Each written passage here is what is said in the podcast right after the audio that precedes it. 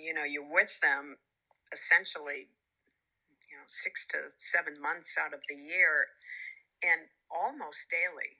And then the season's over. We're going to go out on the field.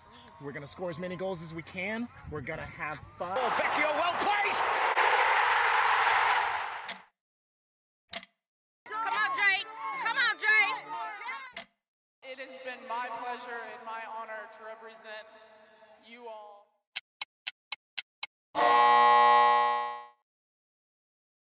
Every year, coaches at all levels welcome a group of student athletes into their programs. And every year, these coaches say goodbye to a group of student athletes leaving their programs. Rinse and repeat. Coaches will do this hundreds, maybe thousands of times in their career. While managing all kinds of elements to form a successful team is an important part of a coach's job, another interrelated, possibly more important part is the off court, off field human relationships coaches form with athletes. Important relationships. Relationships where words and actions have the possibility to forever scar or forever inspire. So, what's it like to give so much to an athlete's development and experience in your program, and then to have to say goodbye over and over? What's it like to shoulder the burden and the blessing of having a significant impact on a young adult's life? Today on the show, two coaches. I'm Coach Patrick Walsh, the head football coach of Serra High School. I'm Barbara Stevens. I am the head women's basketball coach at Bentley University. A high school football coach and a college basketball coach talk about their role and share the fulfillment and sadness that comes with watching athletes walk away. Before we fully get going, I think it's important to give a bit more background on our two featured coaches. As you heard, Patrick Walsh is the head coach at Junipero Serra, an all boys Catholic high school in San Mateo, California. That's in NorCal. And in his nearly 20 year career at J Serra, Walsh has cultivated one of the most successful high school football programs in the state, having garnered 15 titles, including a state championship in 2017. He is the school's longest tenured and winningest football coach with 155 victories. Totaling up her stints at Clark University, UMass, and Bentley University, Coach Barbara Stevens has been a coach for 44 years. In 2006, she was inducted into the Women's Basketball Hall of Fame. And in 2018, Stevens became just the fifth women's basketball coach to reach the 1,000 win milestone. Nearly 70 years of coaching between the two of them. Every season, every team is different. They'll tell you that. But there's at least one thing that stays the same. The absolute most rewarding thing is to see them grow and mature over the four or five years that we have them. I just think watching them grow into from boys coming in as, you know, awkward, gangly 13, 14 year old boys and then watching them turn into, you know, young men. That's that's the most rewarding thing. They watch players grow up. Watch them come into themselves in these really critical periods. For 2, 3, 4 or 5 years, these coaches become a seminal figure in their players' lives. You can call it cheesy, but coaches are almost like a kind of cocoon maker, jumping in somewhere down the line in the caterpillar to butterfly, student athlete to real adult metamorphosis. And this process, this role they step into, might happen like clockwork, again and again, but it's not something they ever take for granted. Truly seeing these boys develop and, you know, hopefully turn them out into being good members of society and going off to college, whether they play football or not, is it's really not. Some of the most rewarding relationships that I have are kids that never played a down of football after Serra High School. Mm-hmm. So, and that's the, you know, as you know, with all the percentages, and most of these kids will not be playing football after high school. So, I think it's my job and my duty, and, and it is as a as a community of Serra is to produce the leaders and, and good young men of the next generation.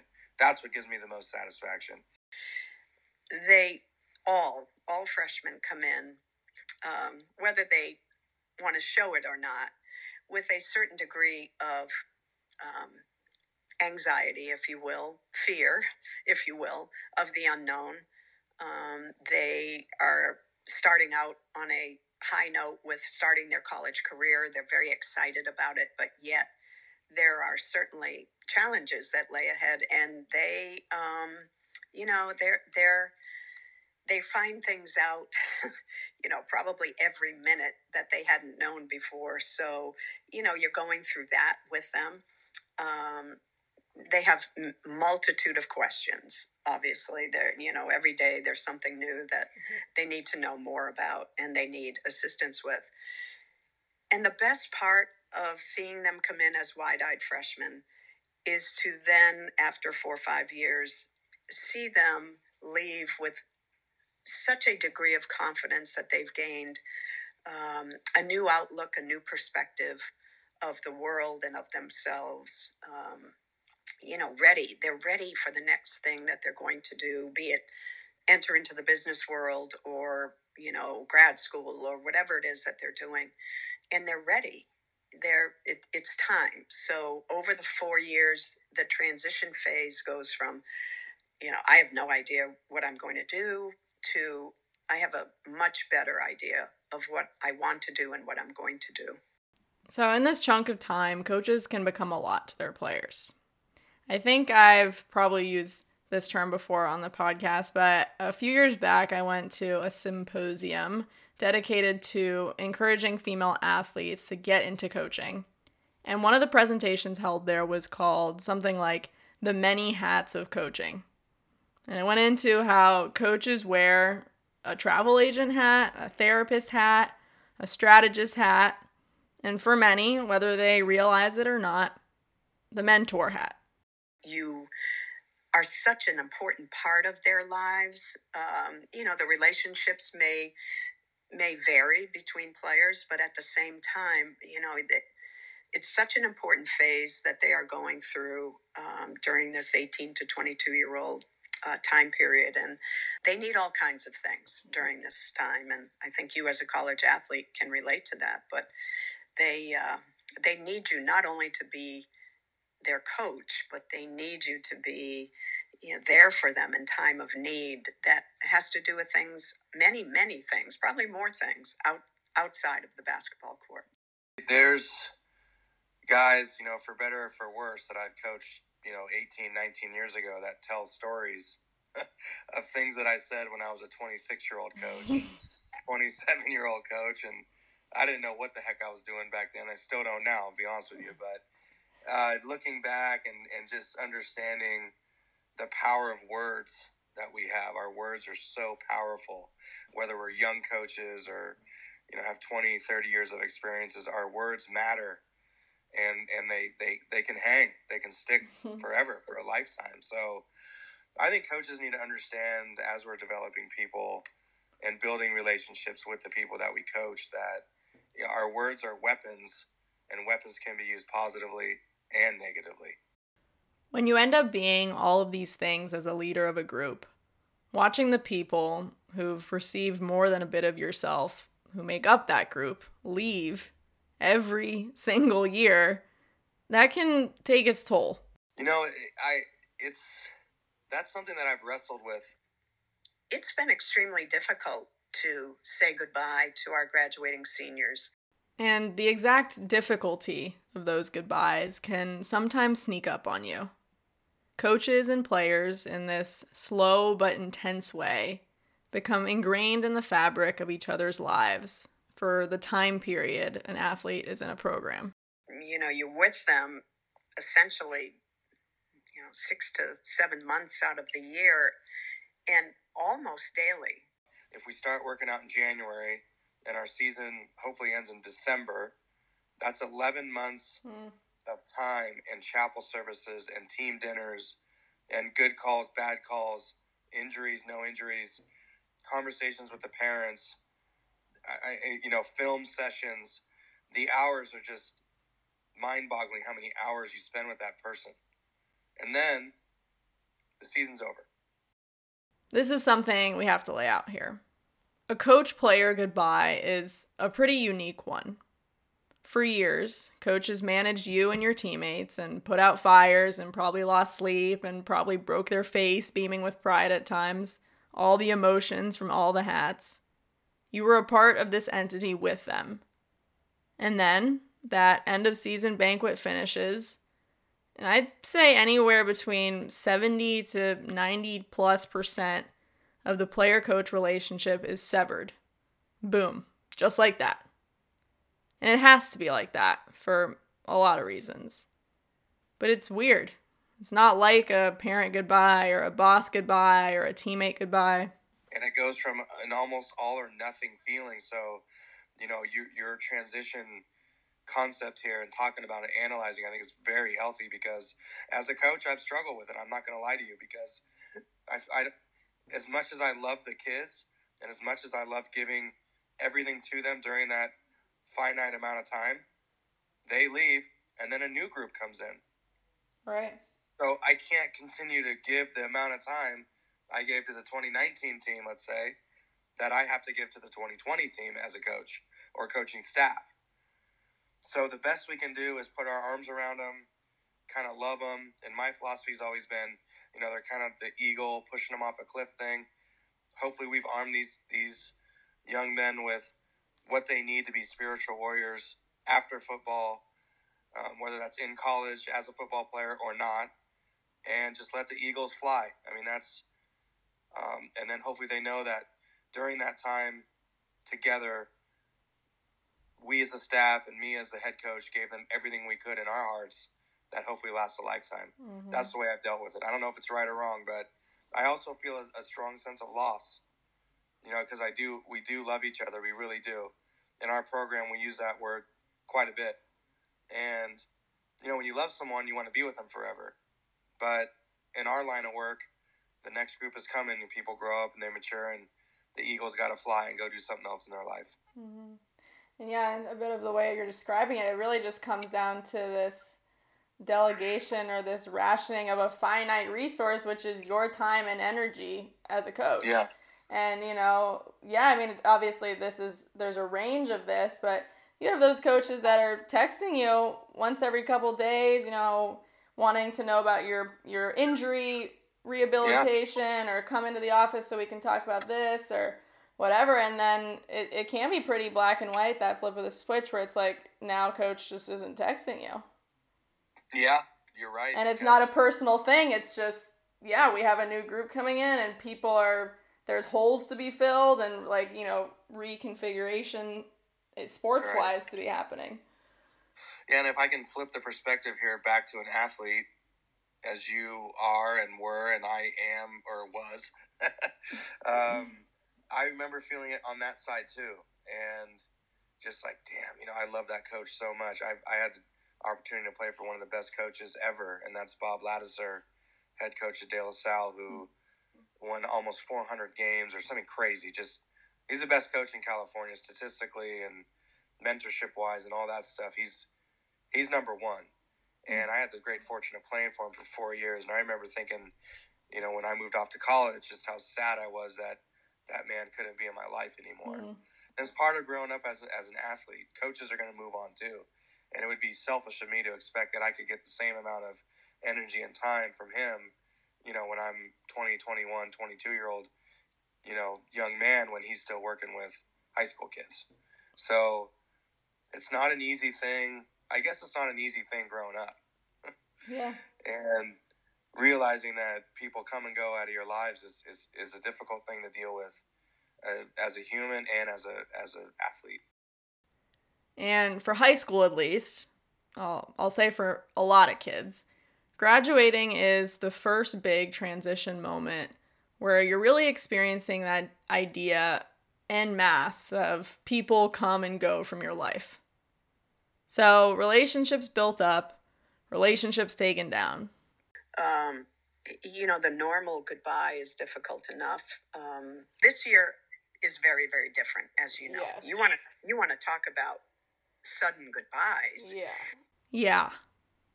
Coach Stevens won't get an end of season banquet with her team this year.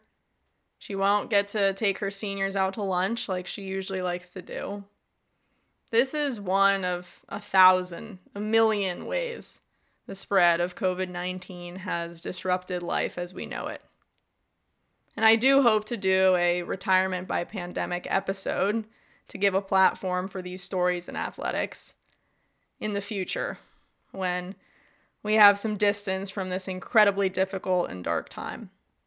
The goodbye, or lack thereof, winter and spring athletes and coaches this year were forced to face is as unusual of one as you could imagine.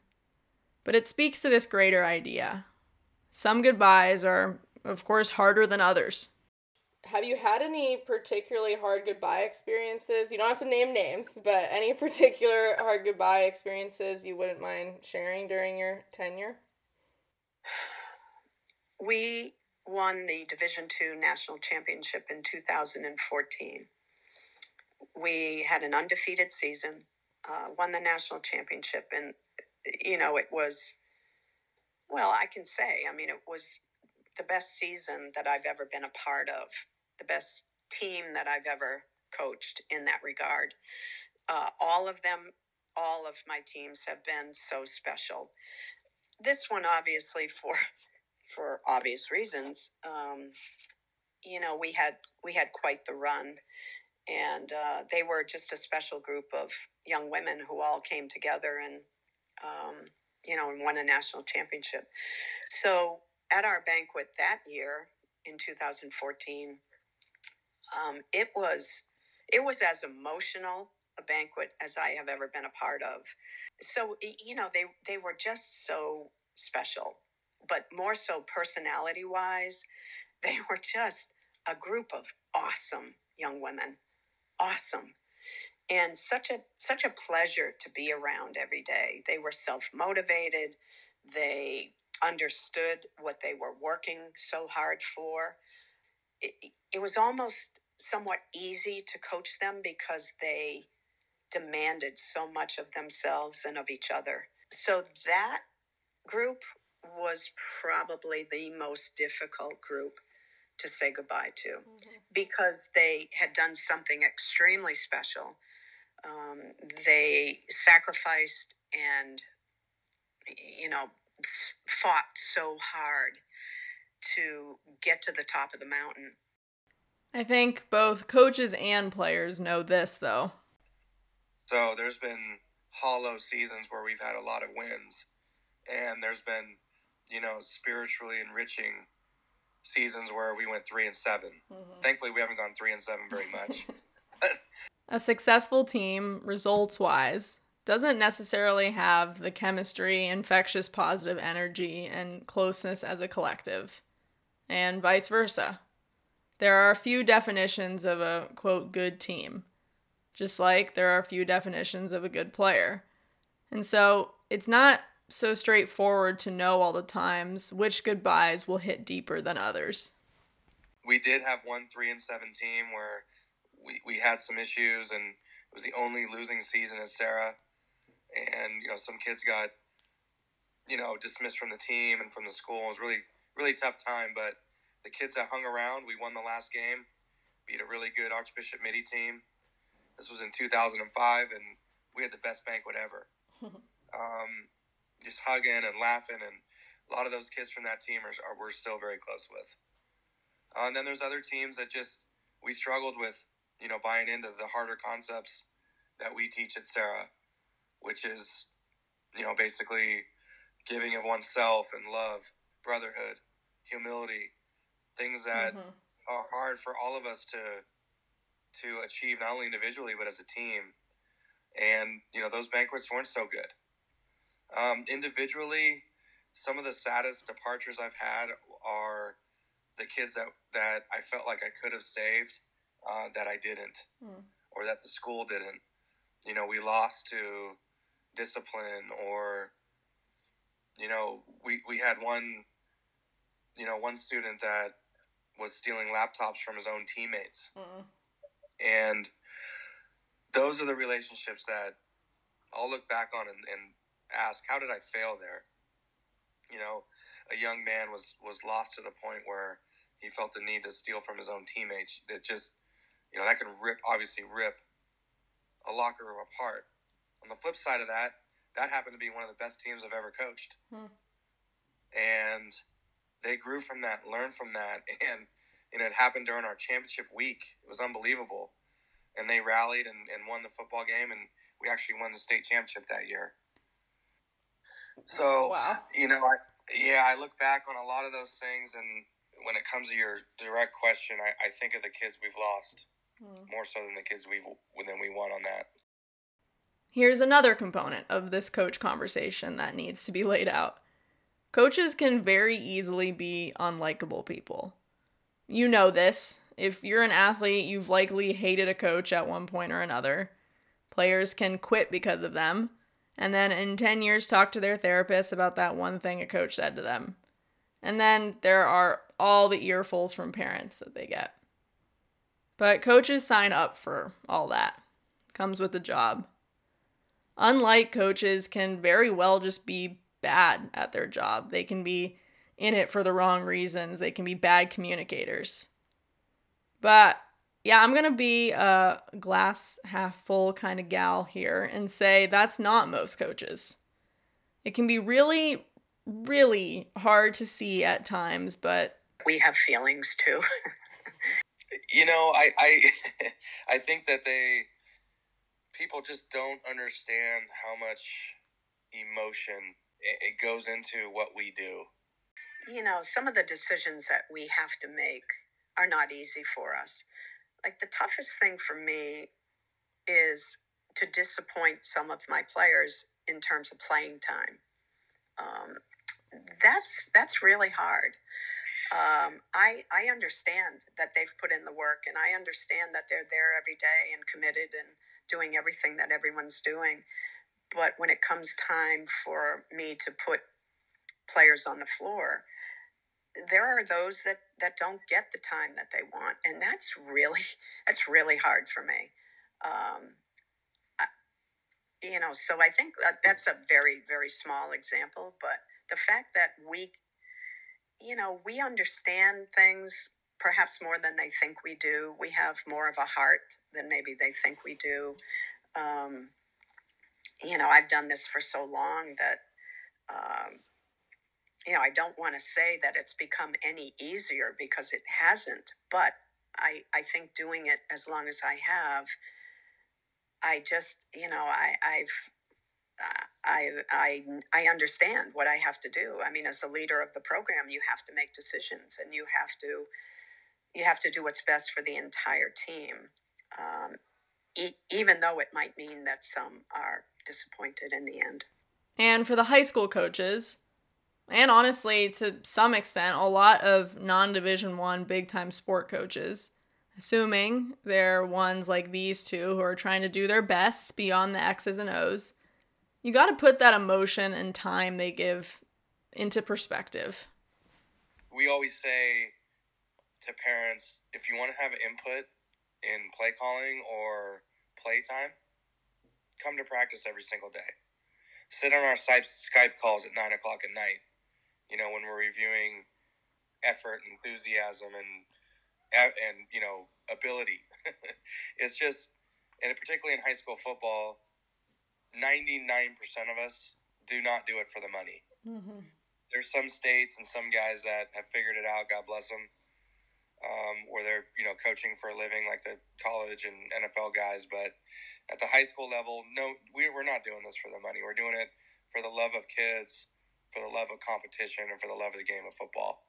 So I think most people really don't understand, you know, as their kids are going through the programs, just the amount of sweat equity and and emotion that these coaches pour into their their kids.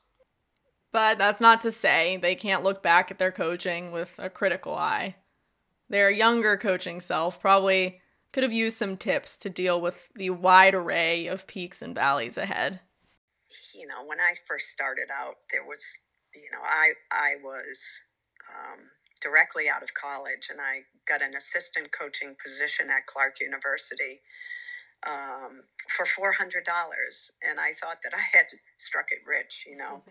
Um, and then the following year, I was made head coach of the team. So I was barely a year, maybe two older than you know the seniors on my team. So that was a unique experience, and as I look back, um, it was learn as you go. Um, obviously, that would never happen again um, in this day and age, but it it was a a time for me to. It was trial and error. I I made a lot of mistakes. Um, fortunately, none that I couldn't recover from, but you know, I think it was a special time for me um, kind of wading through this, um, you know, and, and having to deal with things that I'd never had the experience of dealing with. Um, so now I guess I would I would look back and just say, you know, again, the advice I give to my seniors, like, you know, ex- savor it, take every moment, give it the best you can. I think I was focused on uh, winning basketball games back then. You know, recruiting hard, getting the best players, and winning basketball games. And now I look at things so much differently. That yes, that's our ultimate goal, but you know, creating those strong relationships with my players and my staff, and being around them and appreciating them as people and as students and you know, knowing that our job is so much more than just the X's and O's on the basketball court. Um, I think back then I was just, you know, I was so narrow focused that it was kind of scary um, how narrow focused I was, you know, very driven to succeed. I, I am still driven to succeed. That has never gone away. But I think I just appreciate things more. I look at things so much differently, um, and and I'm glad. I mean, I, I wouldn't change things. I wouldn't change how my education and my um, my uh, kind of diving into this profession, how how it all happened. But um, you know, I'm I'm one of the fortunate ones that has been able to stay in the same profession for 44 years. And you know people do say coaching is is a difficult profession which it is. Believe me it is. Um, but you know i've been lucky. I've i've been at three very good places. Um, i've called bentley my home for 34 years. And um, you know i've i've been able to do the things that i've hoped that i could do throughout the course of my career you know, I was coaching. I had a lot of fear. I came from De La Salle, which never lost really. We had a 11, 13 year win streak, 151 games in a row, which my senior year, we started that streak. And I just didn't think losing was an option.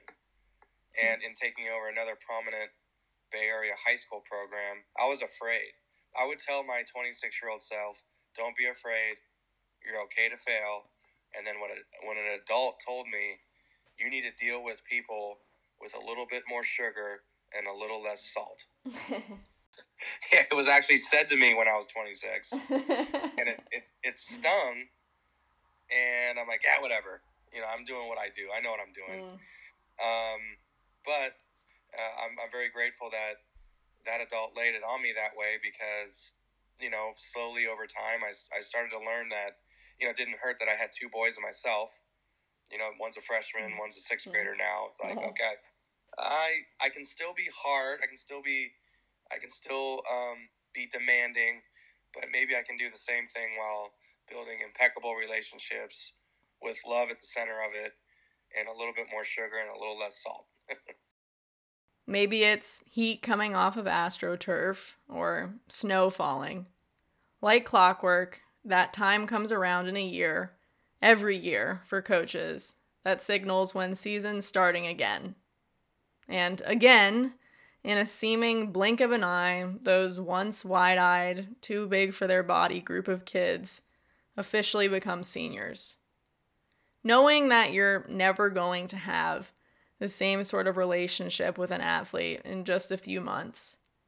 Knowing that your amount of time to say words these kids might pay attention to is dwindling, what do you say to them? Now you understand this is your last year. You're only a high school senior one time in your entire life. Buckle your seatbelt because it's going to go by very, very quickly.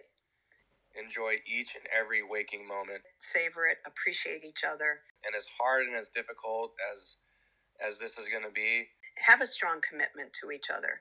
when you're 30, 40 years old, I can guarantee with 100% certainty you're going to look back on this experience, um, whether it's good or bad. So you might as well put your love and effort into Mm. this. And and when you step away, look at it and say, "Wow, I I did everything I wanted to do and I gave everything I had." So you don't have any regrets when you're 30 or 40 or 50 telling your sons about your high school football experience. And before you know it, that end of season banquet is here. And then upon exit, you know, hopefully there are a lot of tears. And hopefully there is a, there's a sense of loss because that means people aren't running for the for the exits. They want they they had something that was so memorable that they put so much effort into mind, body, and spirit that they don't want it to end. They never wanted it to end, and that's okay. And I think it's it's our job as coaches and my job now that I've been doing this for long enough to know that that is my best gift I can give to a transitioning senior is to create an environment that is so memorable and so loving and and just so important to them in their life that they don't want it to end. Um, and if that happens, then I think we can all hug each other at the banquet and say, "What a, what a beautiful thing that we just did together." You'll have to say goodbye.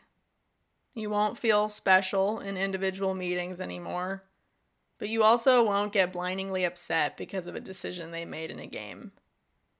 All in all, much of the relationship will fall away. The calls and texts will die down. You might not see their face for years. But as with many of the people that meant something at some point in our life but aren't around anymore like they once were, what that relationship was sometimes and was supposed to be all the time remains. In the case of a coach, that means they'll always be your cheerleader, always want you to do good, and then some. I want to stay in their lives as much as they want me to be in their lives. So um, you know, it's it's weddings, it's um, unfortunately funerals. It's you know, there's all kinds of things in between that I appreciate um, being a part of of our players' lives. or getting an email, Hannah, you know, 10 years later, coach, I just got my first job or I just got married and I'll never forget the things that you taught me as Serra. And those have been building blocks of decisions that I've made in my life. And here I am, you know, I'm working for Google now or whatever. Those are really, really fun emails to get. Okay, I need to go text one of my old favorite coaches now. That's it for this episode. Thank you to Coach Walsh and Coach Stevens for coming onto the podcast. And thank you for listening. Hope you're staying safe and sane, somewhat, and hope to see you next time.